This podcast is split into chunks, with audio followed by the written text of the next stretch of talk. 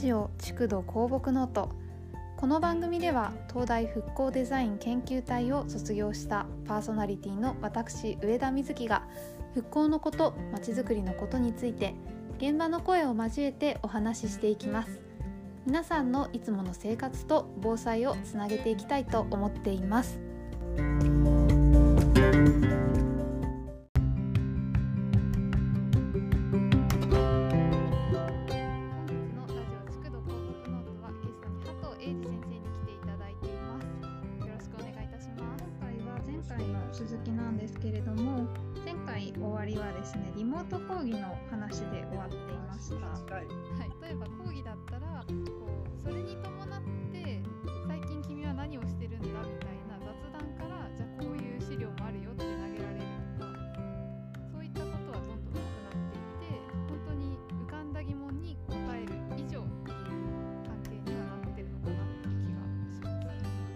てる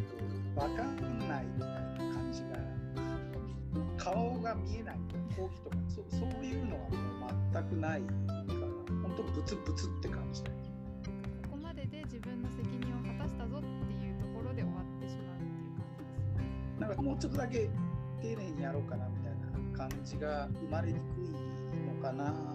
て感じもするけどねもともとコミュニティが作られてた意味っていうところがあると思っていてなんていうんですかね。コラボレーションっていうんですか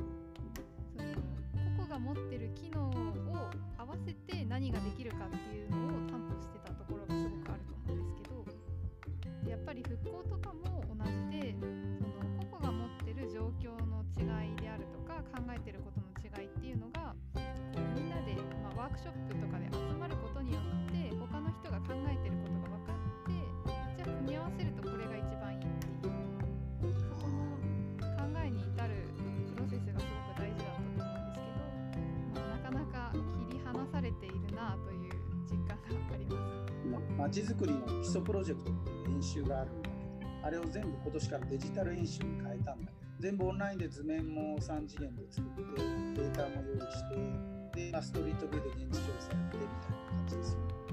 ほどまあだけどやっぱりそのなんか偶然会った人と話してなんか焼き鳥屋でこんな感じの人が来ててまちあづくりの話し合いではこういうのが大事なんだみたいな話にはなんない。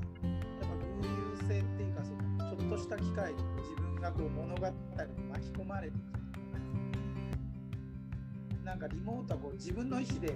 情報を得て自分の意思で行動してっていうことができる。んだけど巻き込まれるみたいなことがリモート社会で巻き込まれたらアホかっていう感じリモート詐欺でしょみたいなぐらいの話なんででも実際の空間だとさなんか上田が強気だからまあちょっとまあじゃあ一緒にこれでも連れてくかみたいなのがあったりするじゃん。はいそういう、はい。ななんかまあね一緒に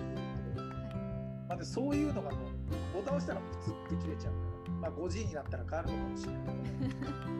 ど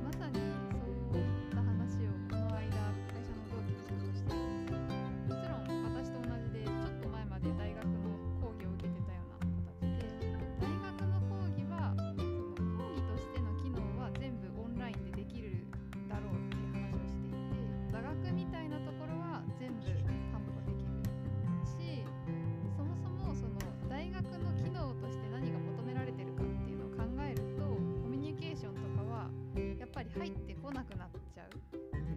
絶対に必要な機能の中には入ってこなくなってしまうのでこのままいくとまあなくてもいいものに数えられていくんだろうなという気が個人的にはすごくしてます。なんか僕の講義とか今年さはい、なんか400人以上って言ってたあー人数制限なくなりますよね。ズームの上限が500なんだけどそれ近いぐらい。はい、とかあのこの前の相葉君とのやつも面倒くさいから1週間ぐらい前に告知したわずか1週間前。はいに思いつきで、はい、はい、1週間で300人集まる。あーそんなに集まるんですね。なんていうかこうなんかが違うな。なんかそういうの。がなんか、まあ、それで言うとさ本当に地域に大学いらないのかみたいな話になるわけ。全部リモートでやる。そう今まで100人でやってたことを東大の子が500人いけるなそれ開放して他の人も受けれるわけじゃん。はいでこの前のもうだからその300人でやったやつが普通だったら30人ぐらい社会基盤学科の子たちでもそれまあちょっとオープンだからって開放するとわーっと300人来ちゃう。その500人ってすごくインパクトのある数字で東大の1学年って3000人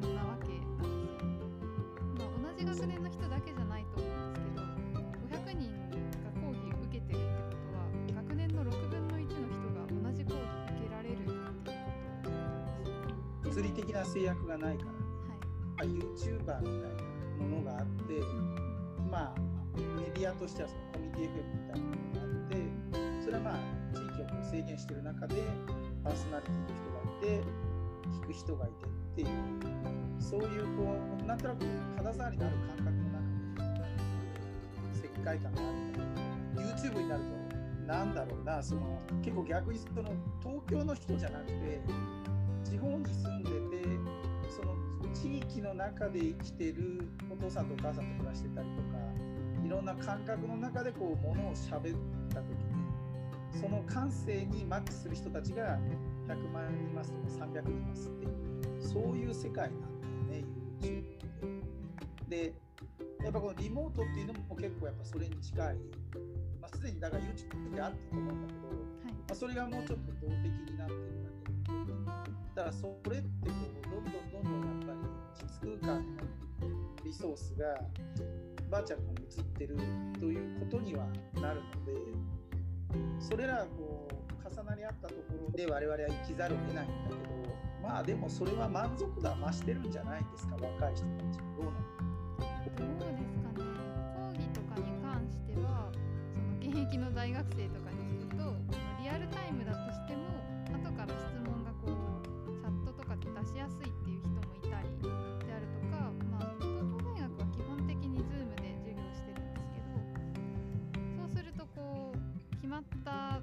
ーションにこうアクセスしていつでも家から受けられるっていうのはすごくいいみたいな声もやっぱりありますけどね。友達ができないよまあ、友達はできないですね。新入生は大変っていうのはすごく。いやもう本当授業料半分。友達ができないって本当大学の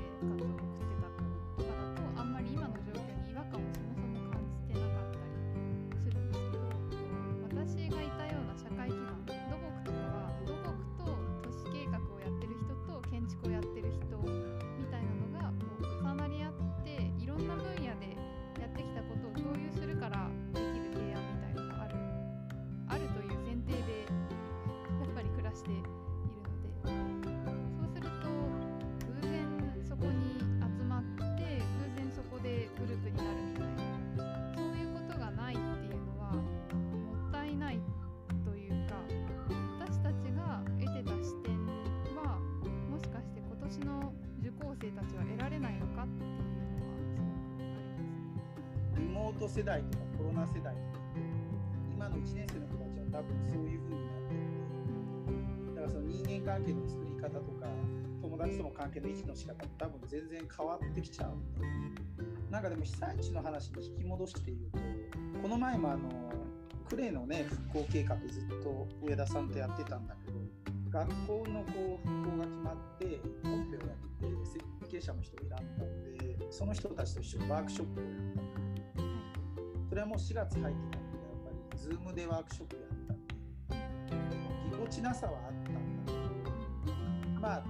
結構できる感じもするし今度だからその中学校とか小学校と被災の時の声をこう集めていくとかその防災教育とか防災部っていうのをその学校の中に作ったらどうかみたいな話をしていて、まあ、生徒会長と副会長とかあとのアンケートみたいなのやってもいいかなみたいな感じのことを書いてるだリモートってできることもあるんだなってことは思うんですよ。だから今までだったらこう外の人がこうわざわざ行ってこうやるっていうところがみんながもう粒の中に地域の人同士も粒でつながってるみたいな感じの中に僕らも入るってことは同じ次元にいるわけじゃん。だからそういうことっていうのが実際に首都直下だとか南海トラフを打った時のこのやり方なんだとしたらだ僕自身はその結構いろんなその逆に受け入れてもらうような筋もあったりするのかなとかも思ったりするよね。だから使い方次第ではあるただこれ落ちてるもんは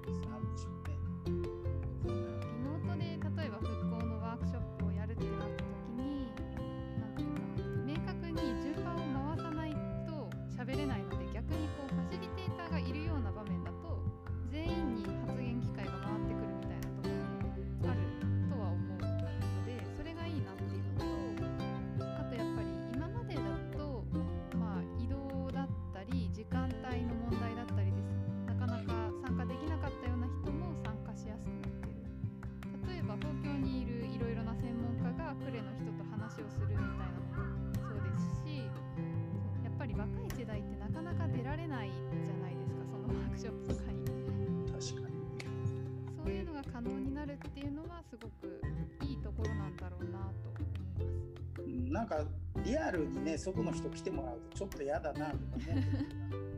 ネットだとまあまあまあいいかぐらいの感じのところはひょっとしたらあるのかもしれない。入りのところとしては案外なんかありえるのかもしれない。特に加藤さんがおっしゃってたように南海トラフとかだと地区の数が多い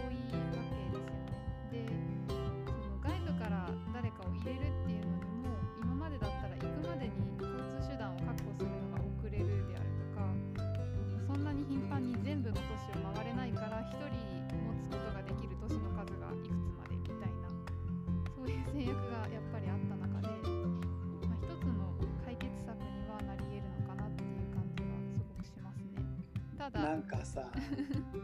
この前伊方町行ってはい。まあ3月ね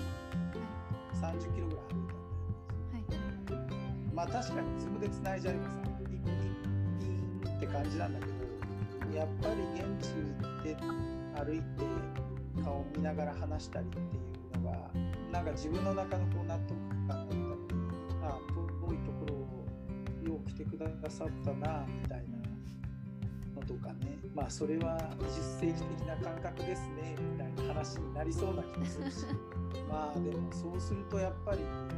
交通っていうのの形とか、まあ、産業のあり方とか社会みたいなのも相当変わるんだろう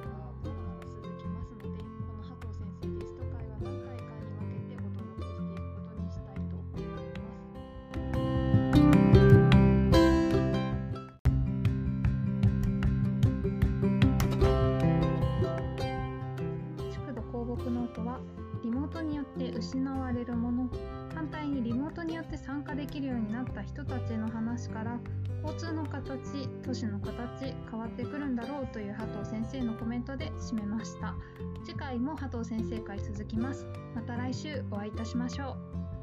う。